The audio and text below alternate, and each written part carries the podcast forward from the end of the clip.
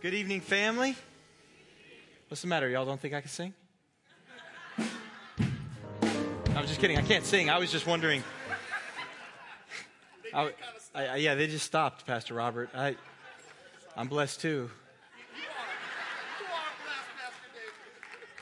I'm blessed. And, blessed in Chantilly. Also. it's like, it's like when you, you ever had a moment in your life where, you know, everybody gets a high five and then you get a handshake or, you know, everybody gets a really cool handshake and then you get a high five and you're like, I could do it. I know stuff. Anyway, it's baptism night. It's baptism night. And we are excited about baptisms. I'll give a little bit more detail about what baptism is about after the message and before we baptize people, but I just want to say that this is one of the most exciting nights of the month for Grace Covenant Church. We celebrate with our brothers and sisters who have decided to surrender their lives to Jesus. Uh, this prophetic act, really. I was talking to John Holmes, and this is a prophetic act where they identify with the death, burial, and resurrection of Jesus by going under and coming out of that water. And so, more on that later. But first, we're going to jump into the Word tonight. We're going to be looking at Genesis chapter 11, verses 1 through 9. This is a familiar passage of Scripture. This is the Tower of Babel. Um, this is uh, the Tower of Babel is a familiar account to many of us. If you've grown up in church, you know the flannel graph. This was a popular one. It looks like the Leaning Tower of Pisa, and it falls over, and then the people scatter.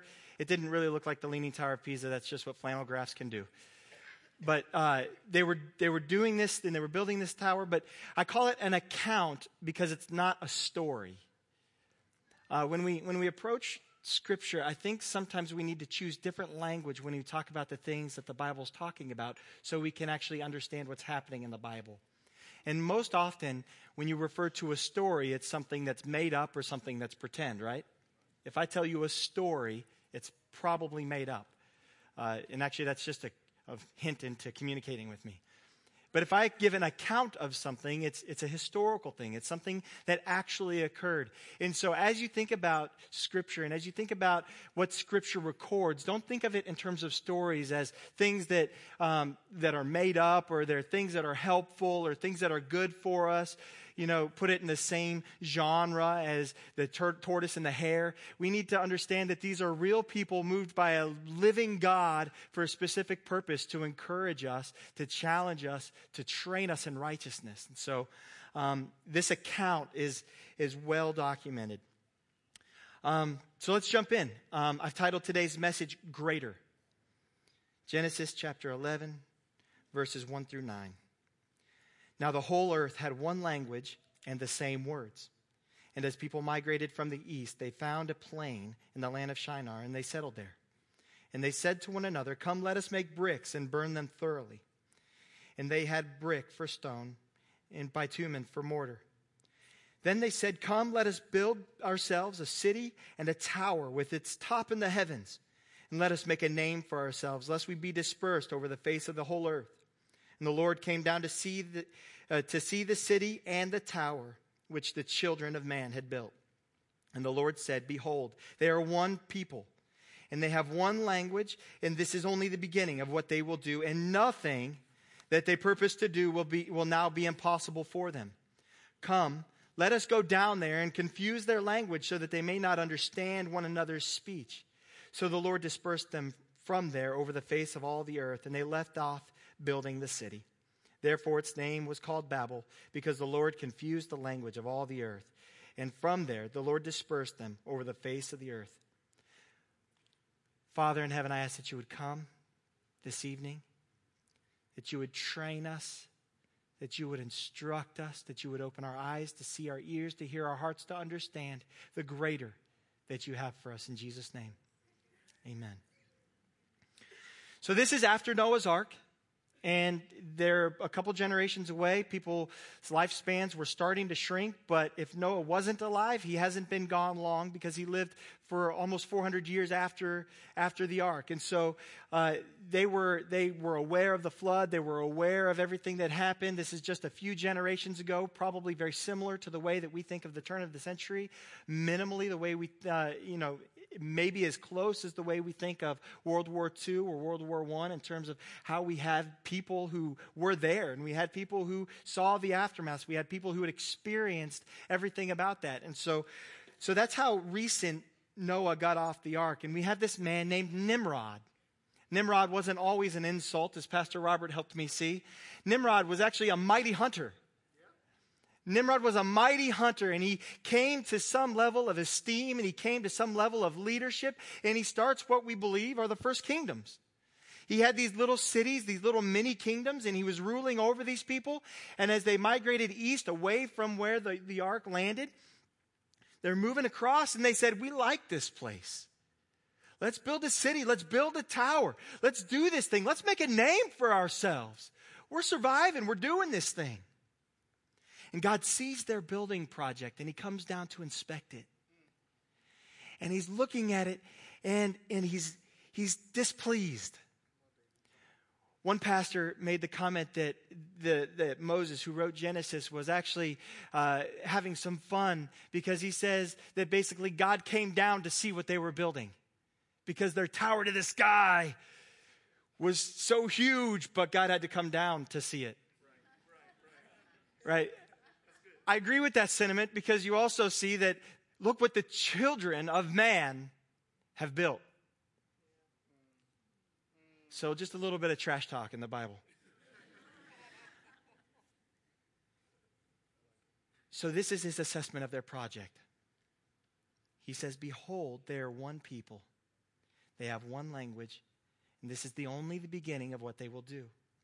Nothing they propose to do will now be impossible for them. So, what's going on? Is God insecure? Is God concerned that they're really going to build a tower to the sky and, and then heaven's going to be irrelevant? Are they concerned? Is God concerned that somehow his sovereignty is threatened by a big building? Maybe he's threatened by their unity and maybe they'll overthrow God. Is that, is that what's happening? And the answer to that is no. There are at least three reasons that this was troubling to God. The first of which is plainly stated in this passage that they were doing it for their own glory. They were building for their own purpose as opposed to His. The second is that this was in direct opposition to an explicit command that God had given. In Genesis chapter 1, uh, verse 28, I believe, um, God told Adam and Eve, he, he blessed them and then he told them to be fruitful and multiply and fill the earth and subdue it. And then in Genesis chapter 9, when Noah got off the ark, he reissued that same command. And he said, Noah, be fruitful and multiply and cover the earth. But as man began to cover the earth, they decided that they had a better idea. That's not unlike you and I, right? It's not unlike me. God's like, live holy, David. And I'm like, yeah, I'd rather not. Because that movie might be really funny. He's like, live pure, David. And I'm like, but I want to see what happens at the end.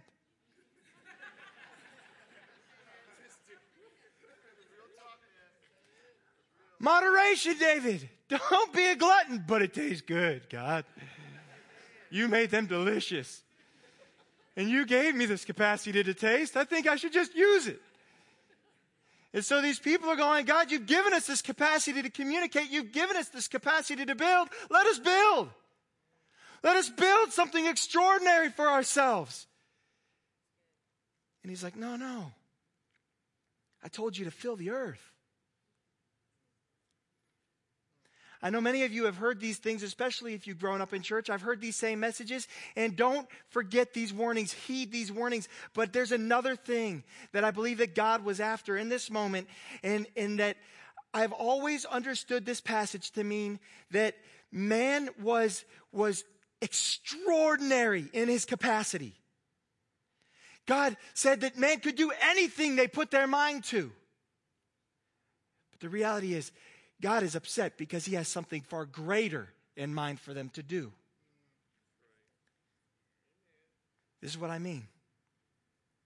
It turns out that whatever they propose to do is what they can propose to do. It's not real deep. What man can do, man can do. You could tweet that. I'm going to give purpose to it in a second.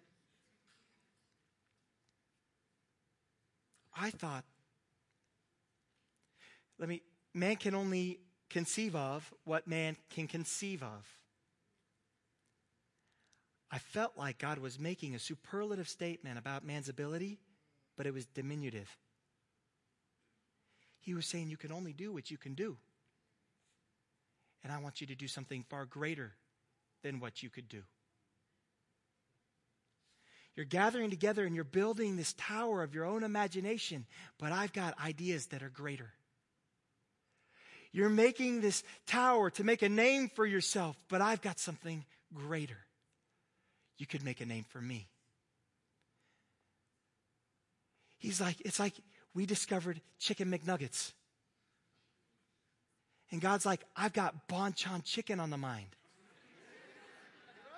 Now we're connecting. Some Bonchon chicken. If you haven't had Bonchon, Bonchon, it's like double fried Korean chicken wings. Change your life, Pastor Robert. It's like salvation in your mouth. We've got chicken nuggets on the mind. God's got bonchon on the mind, but as long as we can only conceive of chicken McNuggets, we'll only have chicken McNuggets. And he's like, I've got something greater. I've got something bigger. I've got something more. I've got something more eternal. I've got something more substantive for your life. If you would just listen to me.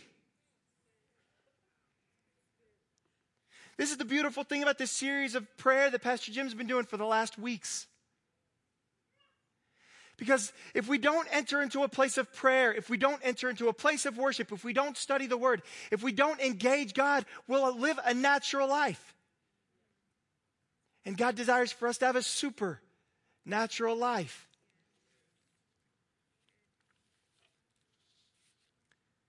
God frustrated their efforts not because what they could do was so great, but because what they could do was so little.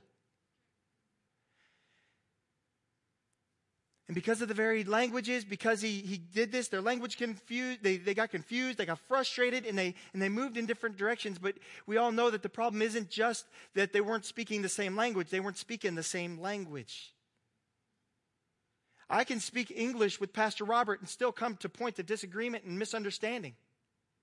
We can still lack unity, even though we both speak English. What God wants to do is far more substantial than just have us speaking the same language. He wants us unified to His purpose. More than that, He wants us unified at His person. Not every broken plan is the devil, not every dead end is the enemy. Sometimes it's the Holy Spirit of God doing you a favor. Because what you wanted to do was too small. What you wanted to do was your idea and not God's idea. I wrestled with what word should I use to talk about God's plan. Should I use bigger? Should I use greater? Should I because because I want to make sure that we don't accidentally run off and create a bigger thing in our own mind about what's good or what's right. It's easy to hear a message and say, God wants greater, and then we run off and we imagine what we think is greater. Oh, God wants me to run my company. Maybe not. Maybe, maybe God is, eh, wants you to be exactly where you are so you can have maximum influence over maximum number of people. Maybe God's greater is not your bigger. And sometimes that's a really hard pill to swallow. What if God called you to a life of insignificance?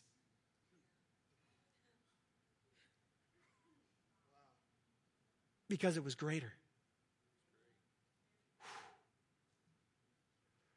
What if God called us to be uh, not ever known at any large level because He has something greater?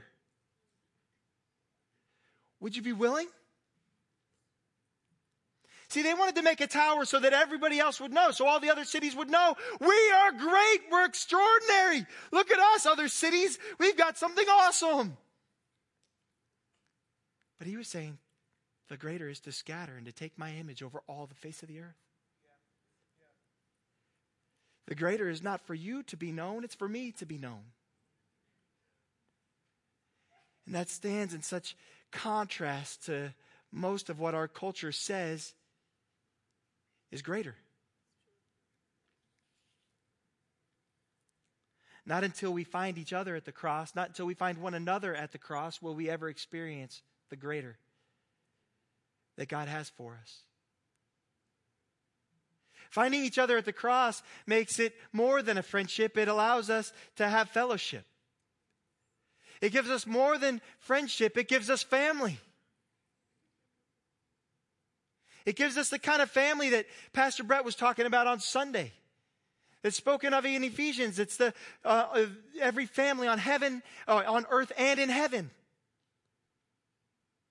It gives us this enormous family and it enters us into this place where we have a people.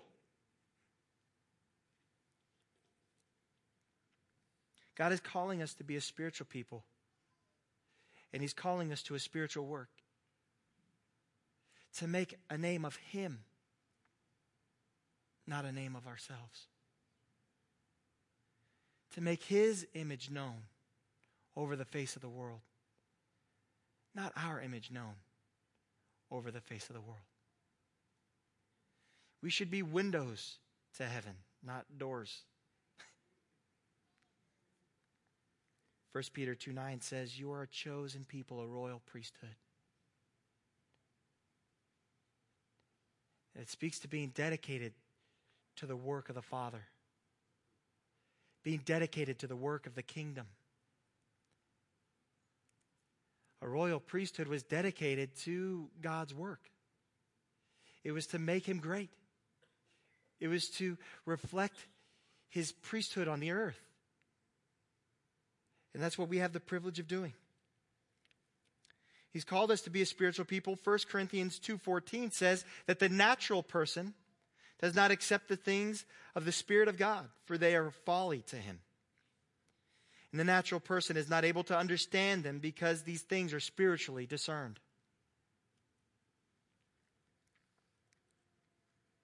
In other words, not only do we benefit from one another until we meet at the cross, but we don't even understand who He's made us to be until we meet Christ at the cross. God is also calling us to a spiritual work. Romans 12:11 says, Do not be slothful in zeal, but be fervent in spirit. Serve the Lord. Now, I'll be honest with you. I wish the Bible said, Serve thyself well. that would be really awesome and terrible. Because my thoughts are ridiculous. I think I've talked about that here before.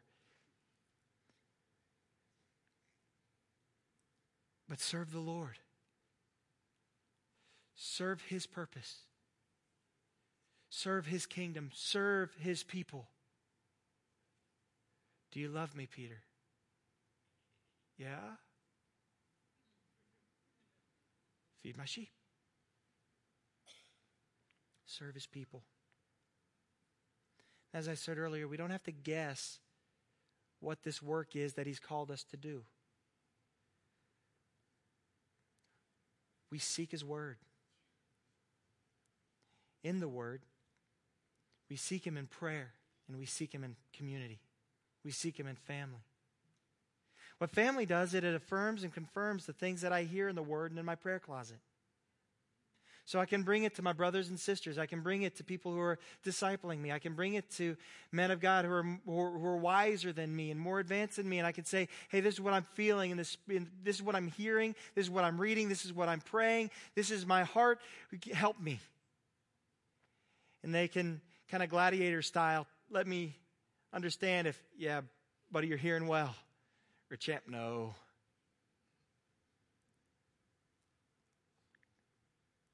God is inspecting the tower of our lives. He's inspecting the tower of our work. He's inspecting the tower of our homes, of our families, of our name. My question for you tonight is just what will he find? Have you accidentally and so easily fallen into the trap of building your own name? Of living for your own glory and your own comfort? I'm not saying did you have you do you stumble occasionally and, and do you hope that 30 people like your Facebook post? Right? Do you, do you stumble into pleasing man for a moment and then and then go, oh, that was ridiculous. But have you what are you giving your life for? Who is it that you're living for? Why is it that you're living? This week I'd like to challenge you to examine what you're building and why you're building it. In doing so, stay desperate for the presence of God. Don't rely on your own strength. Don't estimate what it is that God would have you build because He may surprise you with something greater. Live for the glory of God. Just a note about the God having something greater. somehow we could be satisfied, find satisfaction in Jesus in doing the most mundane things when it's done for His glory. I have experienced some of my greatest worship cleaning up the restrooms in the other building. My first job wasn't as a janitor. I mean, my first job wasn't as a pastor. My first job was the janitor. And I don't really see pastor as a promotion.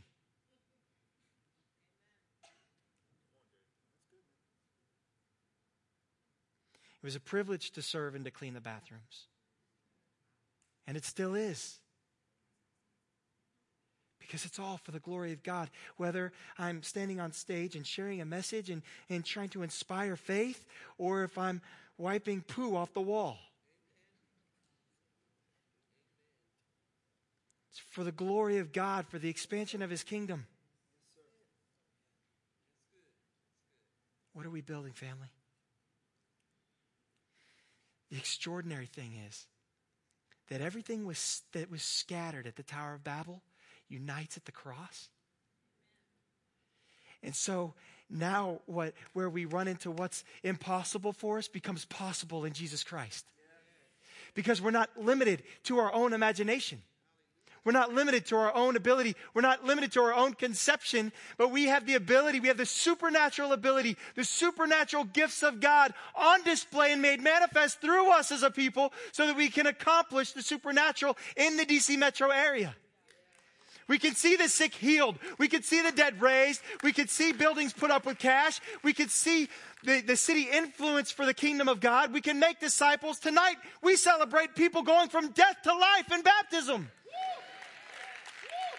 But if we're just natural about it, we'll go, hey, they're having a pool party up front. No!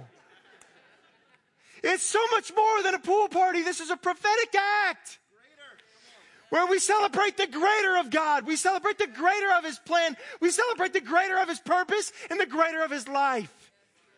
Father, in the name of Jesus, we thank you for your greater.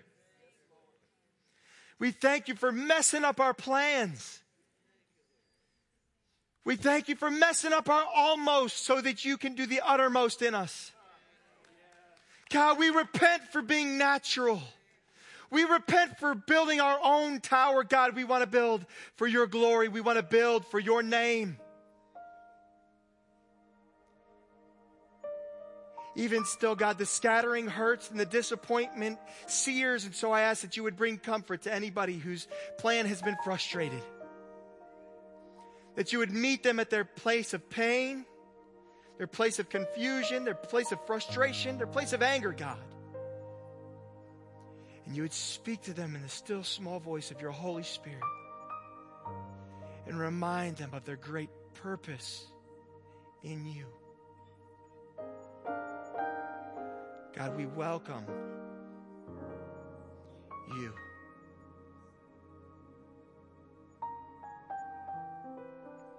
We welcome you in Jesus' name.